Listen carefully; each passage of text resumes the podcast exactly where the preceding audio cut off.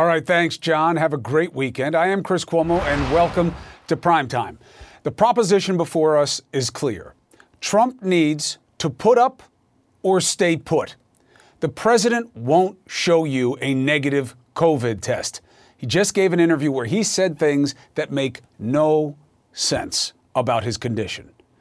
He's clear from COVID, but when you hear his explanation, you will know it is a bunk. Now, is there a good reason for him to not show you test results? No, but there are a lot of bad reasons. Mainly, he wants to have another White House event after the last one became a super spreader event that took down a good part of his team, not to mention his wife. And before you feign ignorance of the reality, we don't know that it was, yes, we do. Doctors Fauci and Birx said clearly Fauci said the Rose Garden event was a super spreader. Just look at the data. Birx said the only way to avoid more is to take the right measures. Or you can double down on dumb. Guess what Trump did? He is actually inviting 2,000 guests to the White House, the scene of the COVID contagion, tomorrow. There's a case cluster there 2,000 people. They're supposed to bring masks, not required to wear them, and will be subject to temperature checks, though not all COVID cases involve fever. Can you imagine going to a tightly packed event where masks are not on everyone and the guy talking at you is likely contagious in a place that just had a case outbreak? And he won't even show you any proof that he's okay? We just learned today from Minnesota's health department that nine people who attended his rally in that state a few weeks ago have tested positive. I know he said in the debate no one has gotten sick at his events. He lied. He also told you that he took a test before the debate. He lied. Fool me once, shame on you. Fool me twice, shame on me. How many times must some of you be fooled before you get that this president puts nothing before his own interests? Respect and love for the families, he said tonight. The families who've suffered with COVID, respect and love. How does he show it? By saying this affects no one? That it goes away magically? When you catch it, you just get better? More than 212,000 didn't get better. He's never even held a moment of silence for them at any of his rallies. Conversely, he talks about how they died and the virus that killed them as if it was no big deal. They are dead on his watch and many are suffering for the long haul. They don't get the medicines that you got, and they have to deal with the truth. They don't get to lie about their condition and life goes back to normal. They should have known the reality when you knew it. You should tell them you will get better testing and you'll get more testing for them and their kids in the schools. You say you learned so much from having COVID. You learned what? How to lie about it? There will be no second presidential debate next week. It has officially been canceled. Why? The president refuses to do a virtual debate and he won't show proof that he is okay. Where's the negative test? Where is it? Where's even his temperature? Where is it?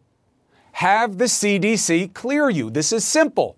Put up or stay put. You literally could be making more people sick. But Trump does have a third option, and of course, he took it.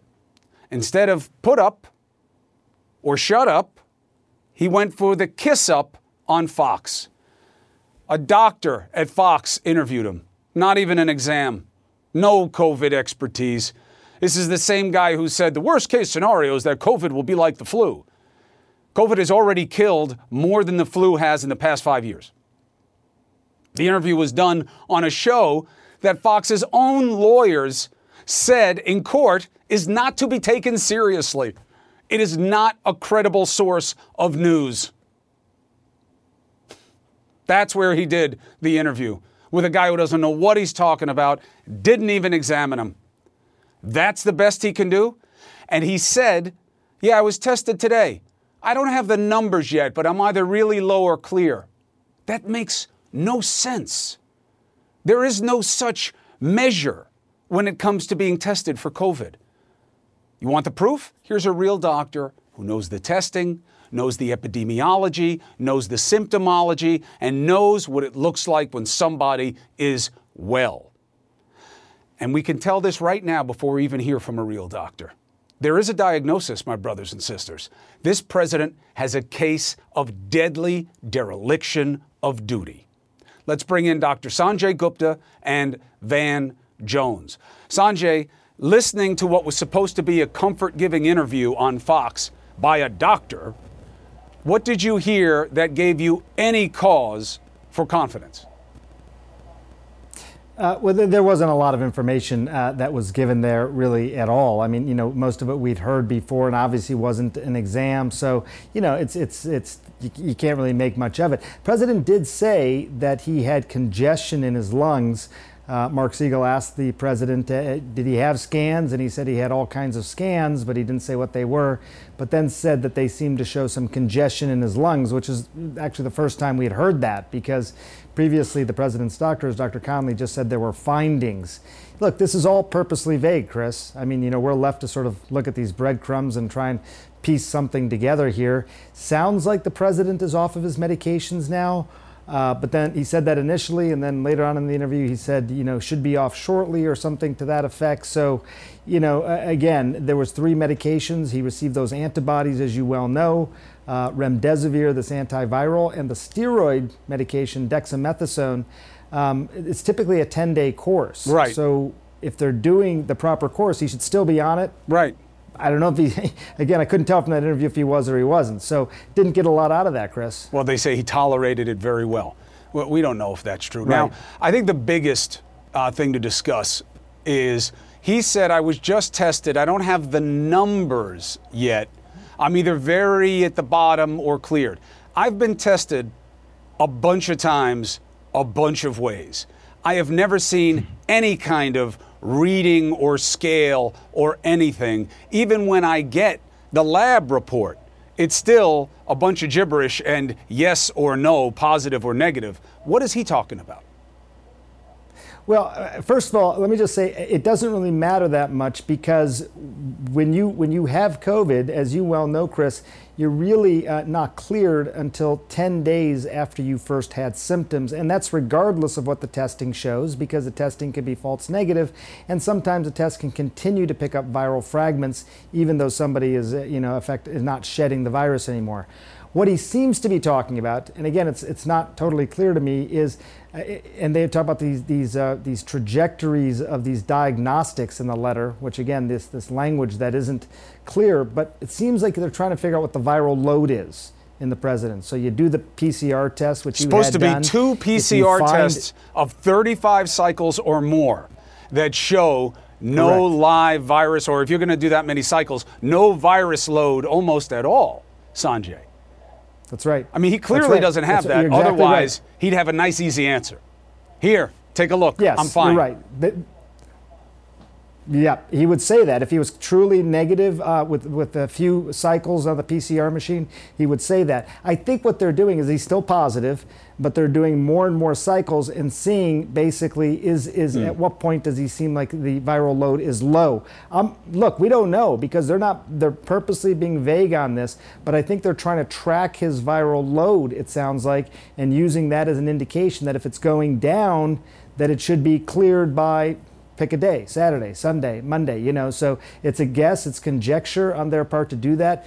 You're right, Chris. If you're going to use testing as a, as a way to figure out if someone's no longer contagious, you need to have two proper PCR tests separated by a day and they both have to come back negative. All right, I want to talk to you about the state of play in the country. Uh, we have elevations in hospitalizations, but I want to bring in Van real quick and just a note to people at home. If that had been the standard for me 10 days after I started to have symptoms, I'd make everybody sick who came around me. 10 days in. I had fever for almost, certainly over two weeks. Real fever, real symptoms. So this standard is already crazy generous. Van, um, so the strategy here is I'm cleared, I'm strong, I'm back, I'm doing more rallies. What should be the Democratic response to the recklessness of the president in this instance? Well, I mean, at this point, the Democrats just have to watch this train crash happen. Uh, the president is drowning, and he just threw himself an anvil. Uh, he, he, you know, refusing to, to debate. Um, he needs to get in front of the American people, the biggest audience he can possibly have, which is the debate audience.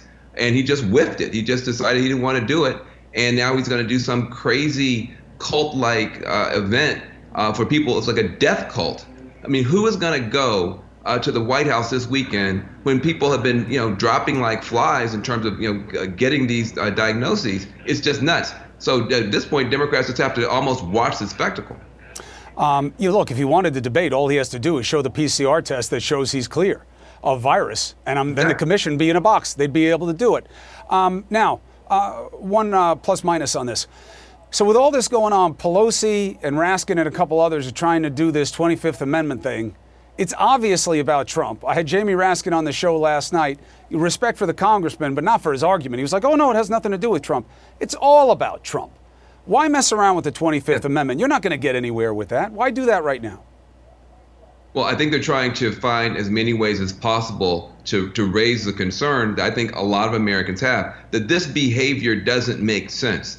Um, listen, uh, uh, if you had a relative who was acting this way, who came home from the doctor, who came home from the hospital and said, uh, They gave me some stuff. I'm now cured of COVID. I want everybody to come over to the house. I'm going to give a big speech to everybody. You would say, There's something wrong with grandpa. There's something wrong, you know, with Uncle Donald. Uh, you would not say, Hey, here's somebody who should be the leader of the country.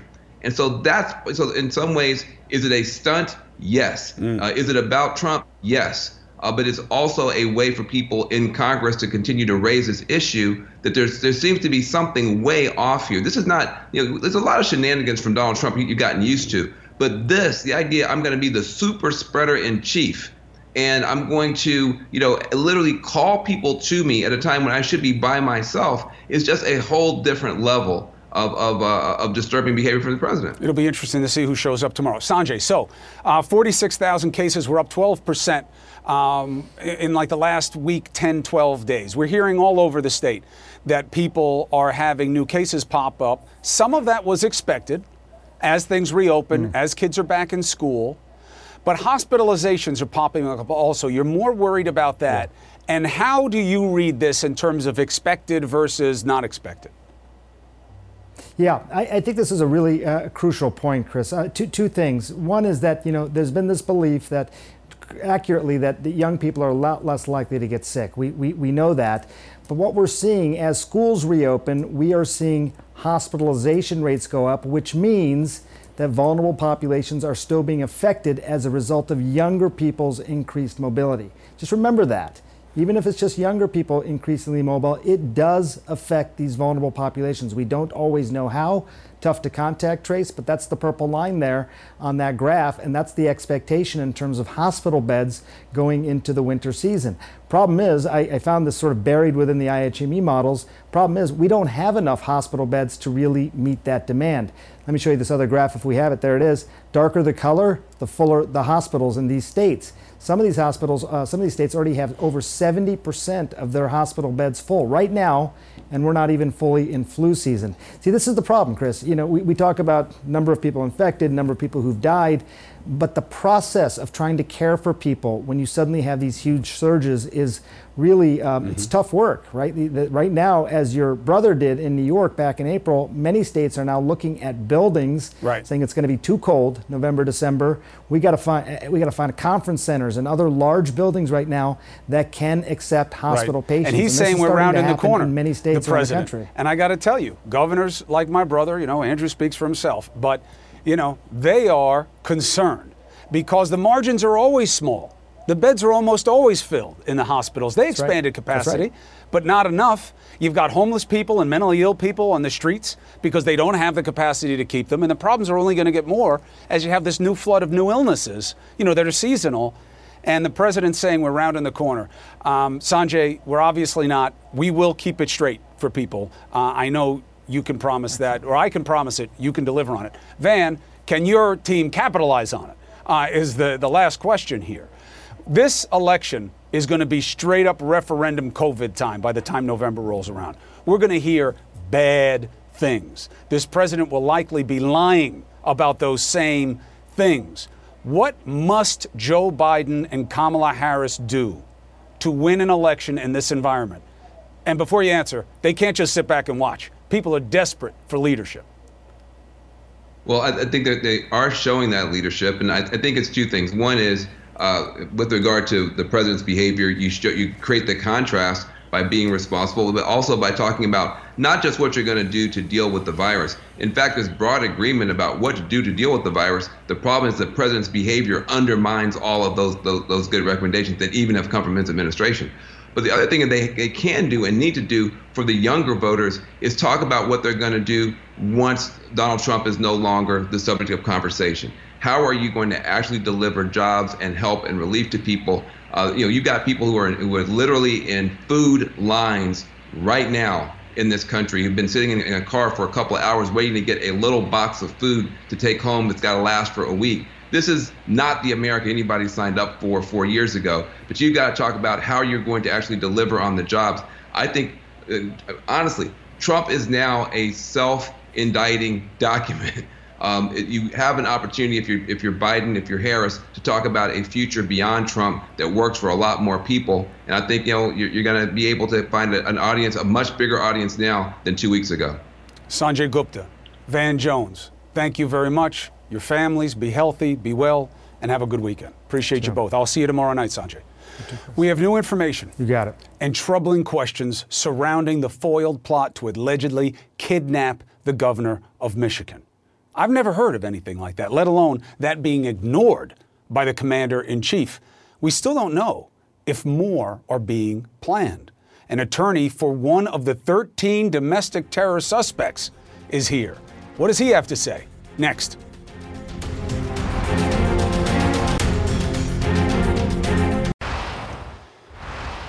I want to show you the alleged enemies among us, the faces of the men facing charges in an alleged domestic terror plot to kidnap the governor of Michigan. I'll put the faces up. There we go. Authorities say the plot involved scouting the governor's vacation house, prepping explosives, and they were holding secret meetings beneath a trap door. You're looking at that right now.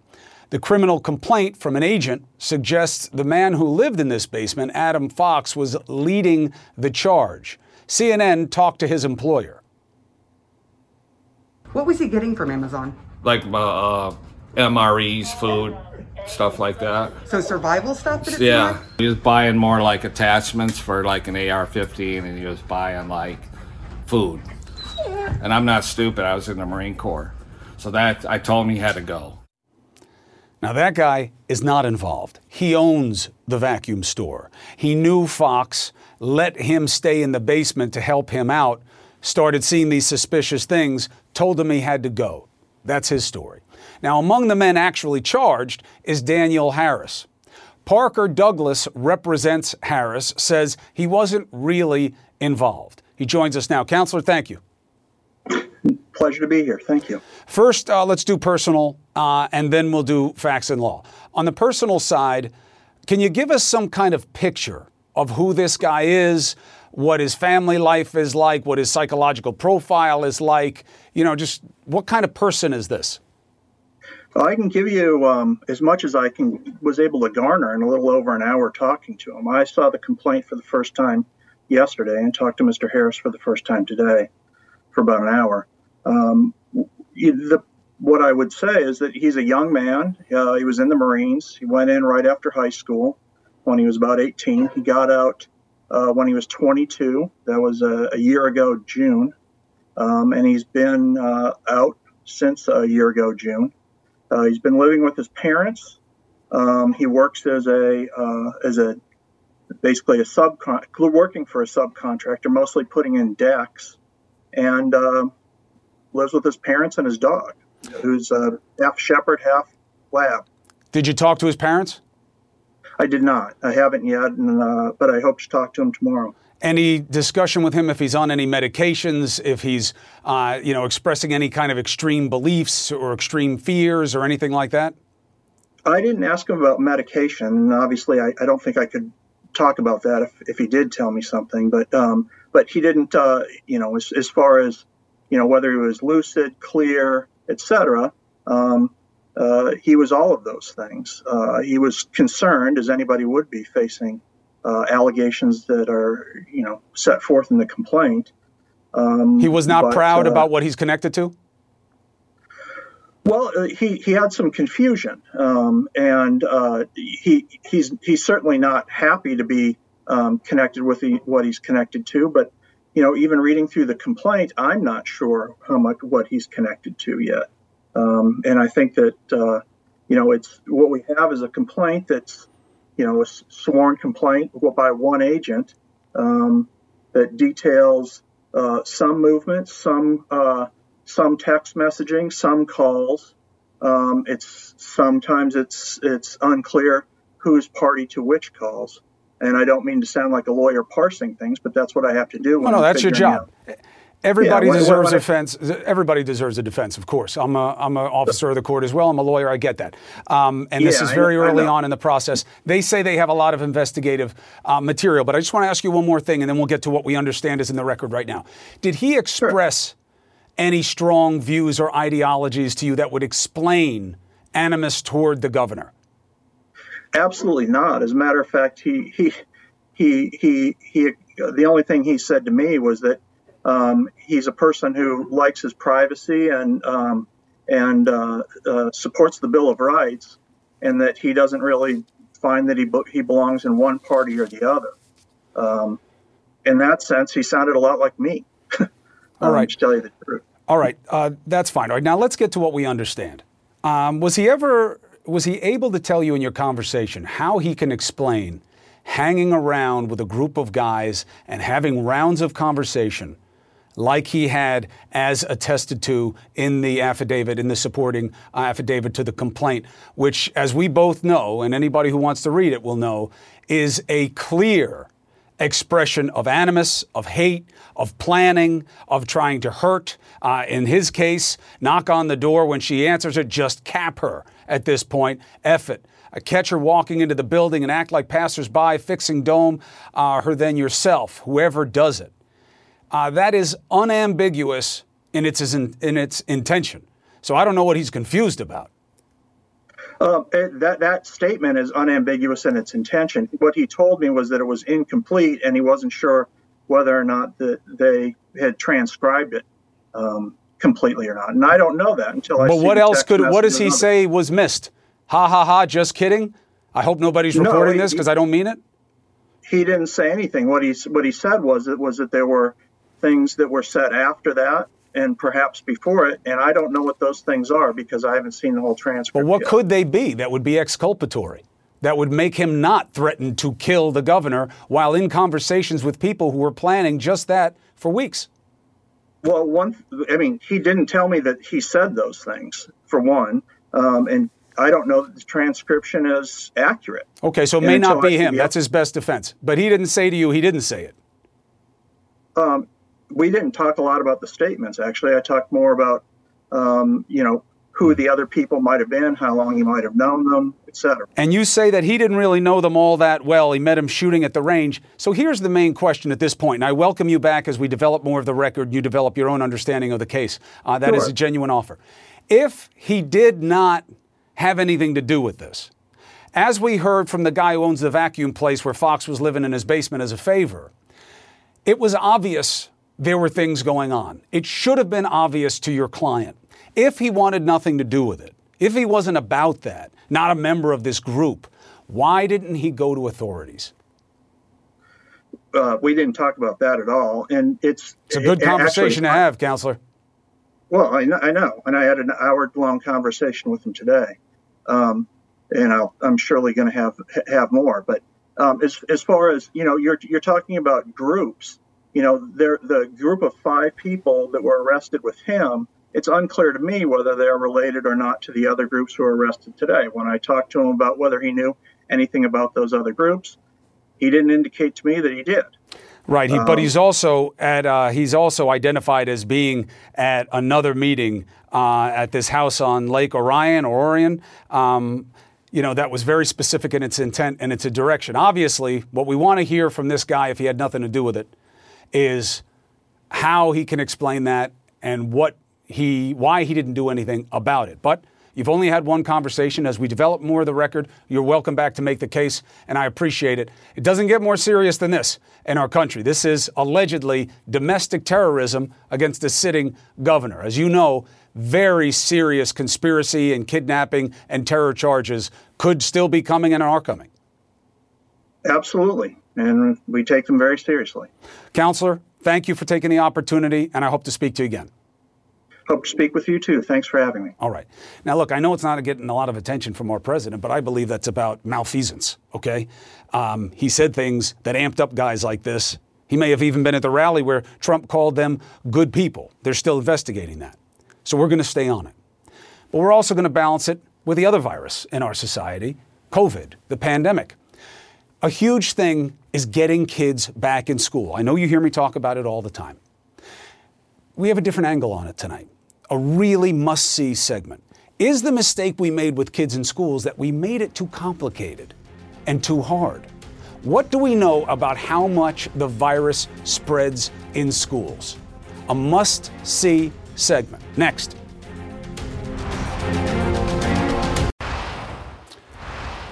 Not good news. The United States is now averaging more than 46,000 new COVID infections each day. It's up about 12% from last week more than double from where we were in June. Why?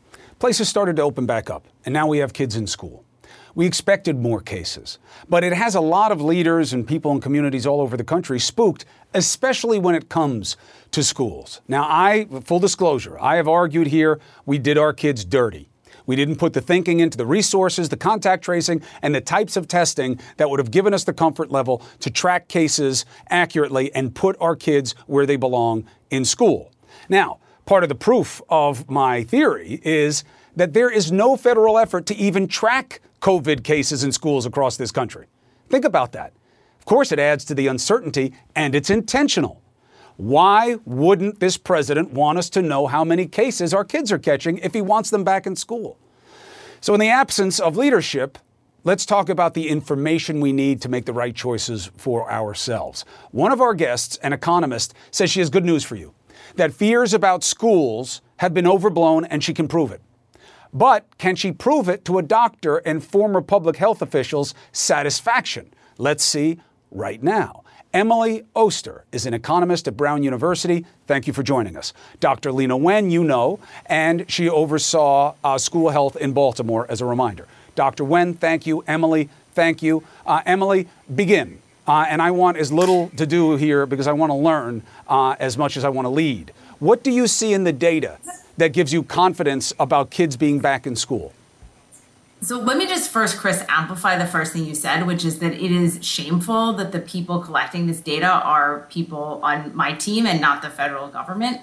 Um, what we're doing is we're going into schools, we're asking them, how many kids do you have? We're tracking their, their COVID cases. And what we're seeing early on is, I think, somewhat reassuring. So in our sort of last two weeks of September data, looking at a couple hundred thousand kids uh, in in-person school, we're seeing rates that are um, like 1.5 cases in a school of a, of thousand over that two week period. Now, this data is very early, and so I'm not really sure that I can convince Dr. Wen, um, but I think it, it does start to suggest that maybe particularly in lower prevalence places, we should be more aggressive about opening, perhaps especially with elementary school kids who I think are really suffering from being home and where distance learning is often not a great solution. Uh, just give us a little context on the data. Uh, you know, how many schools, how many states, you know, wh- what kind of sample? So it's covering almost every state. I think we're missing data from Alabama. Uh, it's about 600,000 total enrolled kids, of which about 200,000 are in person, about 60,000 in person staff. Uh, we have both public schools, district public schools, as well as charters and, and private schools. Um, and about 75% of the schools in the sample have at least some in person learning. It's about 1,100 schools. All right, so a case and a half per thousand. Uh, doctor, what is your uh, reaction to the data? And what are your questions as a result? Well, my first reaction is that I'm very glad that Professor Oster and her colleagues are doing this. And it shows that when there is failure on the part of the federal government, that there are great people who are stepping in into that void. Um, I, I'm somewhat reassured by the data, but I am also a little bit concerned because it seems like we have the cases of the reported cases in schools for students and teachers. But I wonder from Professor Oster, is there a way to also track for parents and caregivers and others who live in that household of students and teachers too? Yeah, I think that that would be great. Um, and I think we don't currently ask that, although it's something that we could add, although I'm not sure if the schools will know. What I would really think would, we would need, we're going to need to do is start looking at the counties where these schools are and trying to link school opens to what's happening overall in the community. And that's something I think we could in principle do with even other data. Of course, people haven't uh, haven't done that yet, but I think that concern and the concern about the staff in particular um, is kind of really central to these um, to these to these questions. And let's discuss why it's central in a second. First, one step sideways, Dr. Wen, remind people uh, why you are worried about kids because what we were told is don't be largely asymptomatic, come through it. You have a few hundred that have died. That's terrible, but it's nothing compared to the rest of us. And until they get to be 10 or so, they don't even spread like the rest of us. So they're really not our problem population, which is why people say the old, the weak, people like me, they have to be in quarantine. All the young, strong people like you and our kids, they can be out and live normal life. That's the best way to do it. What's your take on that premise, doctor? Well, so it is true that children tend to get less severely ill than adults do, that the mortality rate among children is very low. But that said, some children do get severely ill. And by the way, the same disparities that we see in adults is mirrored in children. That sadly and tragically, three quarters of the kids who have died are black and brown children who disproportionately bear the brunt of disparities once again. Now, we also know that for children, that older children, 10 and older, probably transmit coronavirus as much as adults do. Children under 10, probably most studies suggest that they transmit it less, but they certainly do transmit it. There was a study that found found that an eight month old child transmitted COVID to the family. And another recent study found that one 13 year old transmitted coronavirus to 11 out of 13 family members that this 13 year old was around. And so, all this is to say that we can't just think of walling off a portion of society. Actually, other studies have suggested that the surges are actually driven by young people, that you have young people in their teens and 20s who first become infected, and then a couple of weeks after that, that spreads immediately to those who are 60, 70, and 80. Right. So what starts in the young doesn't stay in the young. Uh, w- one follow on that, and then let's discuss that main point about what they call like kind of interstitial spread, which is where the kid um, may not have that bad a case, but then they bring it to vulnerable people, and you have to account for multiple generational households, which are very prevalent, especially as you move down the economic ladder in America. Has any community spread happened because of a school, doctor?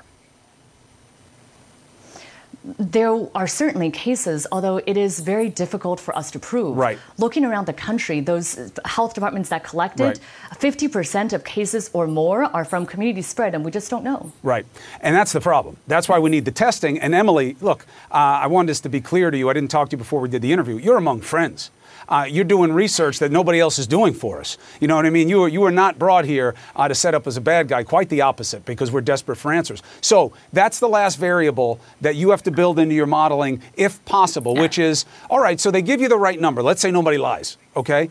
Um, but the teachers, the teachers' families, who's at home, grandma living at home, grandma raising the kid who's sick and fine, but she's not fine. You know, how do you account for that in understanding the impact of kids in school who get sick?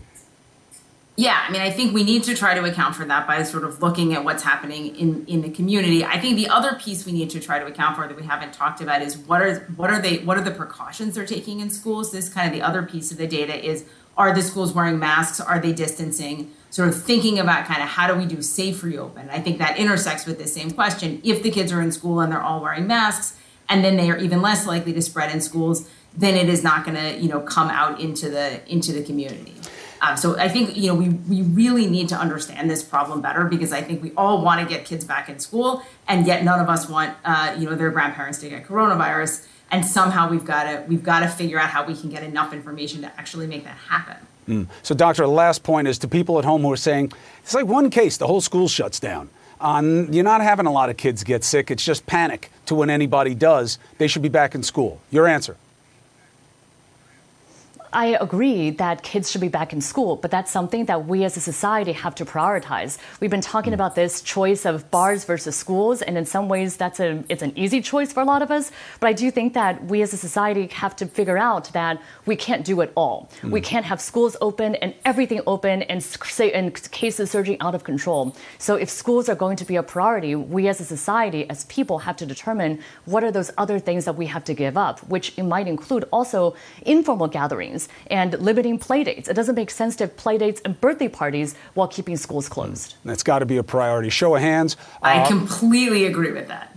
Thank you very much, Emily. Look, as you get more info, let me know. You got a forum here uh, to share it with millions that of people. That would be great. I'd love and, to. I'd love to come back and tell you more. You know, schools or bars, show of hands. I'm going, I'm going bar. No, nobody? All right, I'm just fixing my hair. Schools is obviously a priority for everybody. No, look, I order, or I argue it all the time. My three kids are a mess. Uh, the schedules are all different. The learning is not optimal. It's hard on their teachers. It's hard on the family. We have to do better. Hopefully, Emily, your data can point us in the right direction. And Dr. Wen, I know you'll keep us straight about what time and evidence shows us in terms of keeping our communities safe. To both of you, have a good weekend. We'll be right back.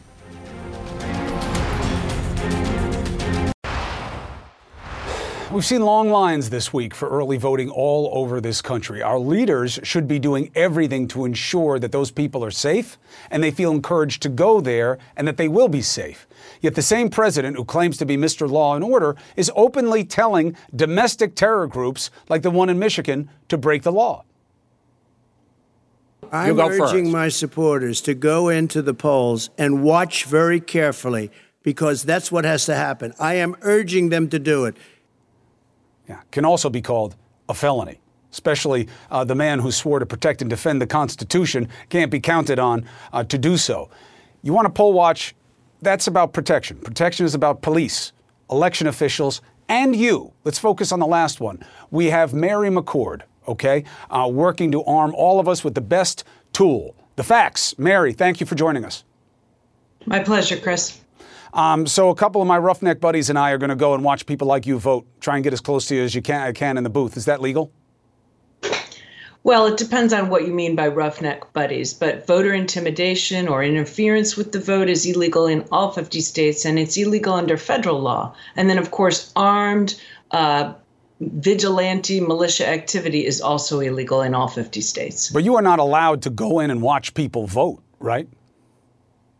Um, there are poll watchers who are right, allowed official to go poll in watchers. and not right, not right. not watch people cast their ballots, right. but just watch the voting process, right, to make sure that things are being done in accordance with law. Right, but you can't just self-appoint yourself to that. No, no, no. Every state has different laws that apply to that. In some case, only certain uh, certain people can be poll watchers. Sometimes they're called election observers. And it's different state to state, but it requires some sort of um, registration with the state or some sort of recording of your presence there under authority of the election officials. It's not just anyone, and certainly not, uh, you know, armed groups of individuals. Uh, certainly wouldn't be permitted to be inside the voting booth watching people vote. What do you want people to know about what should be the case when they get to the polls? So I'm not really worried about armed uh, unlawful militias going inside the polls. I don't think they're, they're, they'll be able to get in there. What I am worried about is that armed groups might go out uh, and and do, and take it upon themselves to respond to Trump's um, statements about election mail in ballots being susceptible to fraud and the election potentially being rigged and any delay in tabulating the ballots being rigged. And these are dog whistles to these self professed militia organizations, unlawful mi- militia organizations, to deploy to protect the vote or protect against election fraud, the same way they have deployed across America to protect property against false rumors of violent anarchists coming during racial justice uh, rallies. These groups are unlawful. They're not authorized under federal or state law. Militias re- refer to lawful state militias like the National Guard. There's no authority for people to deploy on their own. They're not protected by the Second Amendment. The Supreme Court's been very clear about mm-hmm. that, that states may and must be able to prohibit private paramilitary organizations. They said it in 1886, they said it again in 2008. And in fact, all 50 states prohibit this type of armed, coordinated, organized use of force or projection of the ability to use force. Really, it's the usurpation of law enforcement and militia authority. Yeah. You know, arrogating unto themselves when and under what circumstances they will deploy the lethal force, AR-15s, assault rifles, etc. And look, it doesn't help. You say dog whistle, I say foghorn. Uh, you know, the president called those guys at the group good people. Uh, they wound up combining in their efforts to try to kidnap the governor of Michigan. They wanted to do it near the election. Uh, you know, they're bad guys out there, and it is a weird time when we have a president who seems to be giving them uh, overt um, confidence. Now, most people don't know the laws. How do they arm themselves with the information they need to be effective at the polls? So I'm at Georgetown University now, running or uh, helping run the Institute for Constitutional Advocacy and Protection. We have actually put out fact sheets for all 50 states that talk about what the laws are in each state against these armed groups of individuals. They also give sort of a Q&A, what you do when you see armed groups of individuals near a polling place. And we're distributing these not just to voters and to election officials, but to law enforcement, to state and local officials, because it really is on state and local officials this year to make sure that voters can safely vote. And that's what they all want. And I'm seeing people coming together. I've been spending the last couple of weeks talking to mayors, talking to chiefs of police, talking to district attorneys, uh, voting rights organizations, state attorneys general. And they need to get together with their communities, make it clear that they're not going to tolerate voter intimidation. They're not going to tolerate armed groups of individuals intimidating people before the polls, during election day, or afterwards, and um, and unite with their communities to make sure that everyone can actually exercise their right to choose the next president and then other elected officials based on ideas and policies and not based on threats and intimidation.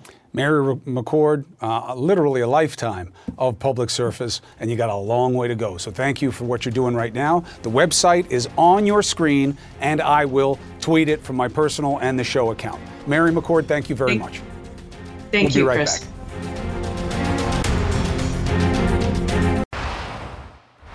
Here's something you're not hearing on Fox. Trump didn't win the Nobel Peace Prize today. Wonder why? Maybe it was failing to call out domestic terror, like the 13 suspects who may have been acting on his insurrection calls to liberate Michigan. They were all charged in a kidnapping plot against Michigan's governor and trying to overthrow government. Not very PC. Trump wasn't nominated for any do gooding in this country because he's too busy dividing and inflaming. I wonder if that impressed the judges. Oh, by the way, he was nominated by this far right Norwegian lawmaker who put his name in for working on the UAE Israel peace deal. And there was a Swedish parliament member who nominated him for helping secure an economic deal between Serbia and Kosovo. The World Food Program, for its efforts to combat hunger, they won. And by the way, we may need them here soon, as an ever increasing number are waiting in line for food in America. And an economy that this president calls the greatest of all time, despite the worst unemployment rate since the 1940s. Maybe Trump would win a prize for peace if he didn't empower hate. Maybe he would be called peaceful if he didn't call the quest for social justice racist and call Black Lives Matter a symbol of hate. Maybe if he fought domestic terror instead of encouraging it, people would see him as peaceful. Maybe he'd win a peace prize if he didn't threaten that he might not peacefully leave the White House if he loses. Maybe he'd win one if he didn't berate his cabinet members for not prosecuting political enemies. Peace would be a much better fit if he were about peace and not hate. I wish you all peace this weekend, the best blessings for your head and hearts and your families. Thank you for watching CNN Tonight with the man, D. Lemon. Right that now. is a tall order that you're asking. Come on, really? Stop asking Save people to overthrow the country. Yeah, uh, isn't that amazing? Isn't that amazing? And, st- and asking people to what did he what did he call today? Black Lives Matter racist. And he said Black Lives Matter was bad for black people. Earlier, Yes. I was on uh, with Brianna and I said that he was black splaining. I got that wrong. He was white splaining what's good for black people, which is. It's a key distinction. It's a key. Shame on you. It's a very. Well, you can't tell lately. I mean, have you seen the makeup? He's darker than me. That's some bronzer. I was, he got he got, you know, my bronzer in the mail by accident and put it on. I don't know. The man's looks are the least of my concerns. I'm just saying the makeup is a little heavy lately. I guess I guess honestly he's trying to um, show the public that he's healthy, right? And he, and he just you know it's browner, darker. He's got some sun. He's Yeah. not pale. I got a know what I'm much easier way. What? Show us a negative test. There you go. There you go. Show us the Ins- test. Instead of having all of this, I cannot believe, I just cannot believe that he's inviting people 2,000. to him. He's inviting them to possibly get sick and get COVID. Not necessarily from him because he's going to be on the on the balcony, right, doing his thing, but because they're all going to be jammed in together at a place that's already a hot spot, a, a, a- super spreader house. Interesting. Yeah, it's a cluster. Hmm. It's Oh, it's a literally cluster. they're inviting It's a him- cluster in a whole lot of ways. They're inviting. He's inviting them into Yeah. a cluster site. Yeah. And I got to tell you, you and I disagree on this. Um, so I'll make it quick. I feel for many of the people who follow him. Uh, they have legitimate frustration and disaffection, and they were desperate enough to bank on someone as a radical change agent, and he is embarrassing them on a daily basis. Well, um, I feel for them in a different way, but they're adults and they're grown. And if you don't believe in science, if you don't believe in reality, if you don't believe in facts, if you don't believe one plus one equals two, if you believe QAnon, if you believe a, a pizza conspiracy, if you believe that there's actually uh, hundreds of miles of walls being built, if you believe that the tax cuts are not in are, are in your best interest, if you believe all of those things as an adult, that is on you. So I don't feel for them in that way. I mean, it, they're getting suckered, but they're grown people. That's their own business. Grown people get suckered all the time, especially when they're desperate. Uh, yeah, but desperate for what? Better. Look, We're some all of them, desperate for better, some, but we're some not of his trying to overthrow the government. Some of his followers are haters, bigots, and ignorant, but not all of them. The problem is, all it seems, if they're going to be involved in the process, if you're a hater or a bigot, you back Trump, and that's something he's got to explain to them. Uh, and again, it, it just the only sympathy I have is that I think about how desperate you have to be to back this guy and have to explain all this stuff that they almost never agree with. I almost never have a Trump person who stops me to talk to me where they will own any of the things that he says or does. Yeah. Well, I think you're proving my point, and I think you're being very generous because I know that you are not a hater or a bigot, and you would not follow or support anyone who's a hater or bigot because you would be what complicit in hatred and bigotry. Yep, that's the catch. That's the catch. So it is what it is. Hmm. Thank you, sir. I'll see you. All right, Captain. These are for protection. Both arms. Against you. No, Both there's arms. nothing on this arm. See? Oh, you, gotcha. you tucked him up. You tucked him up. I love you, Don Lemon. I'll be watching. You too. Have a great. I'll see you this weekend. All right. This Quality sleep is essential, and that's why the Sleep Number Smart Bed is designed for your ever evolving sleep needs. So you can choose what's right for you whenever you like. Need a bed that's firmer or softer on either side? Helps you sleep at a comfortable temperature, quiets their snores. Sleep Number does that. Sleep better together. JD Power ranks Sleep Number number 1 in customer satisfaction with mattresses purchased in-store. And now, save 50% on Sleep Number limited edition smart beds for a limited time. For JD Power 2023 award information, visit jdpower.com/awards. Only at Sleep Number stores or sleepnumber.com. I'm Dr. Sanjay Gupta, host of the Chasing Life podcast. In honor of our 10th season, we want to hear from you. Leave us a message at 470 396 0832 and tell us how you chase life. It could be used on an upcoming episode.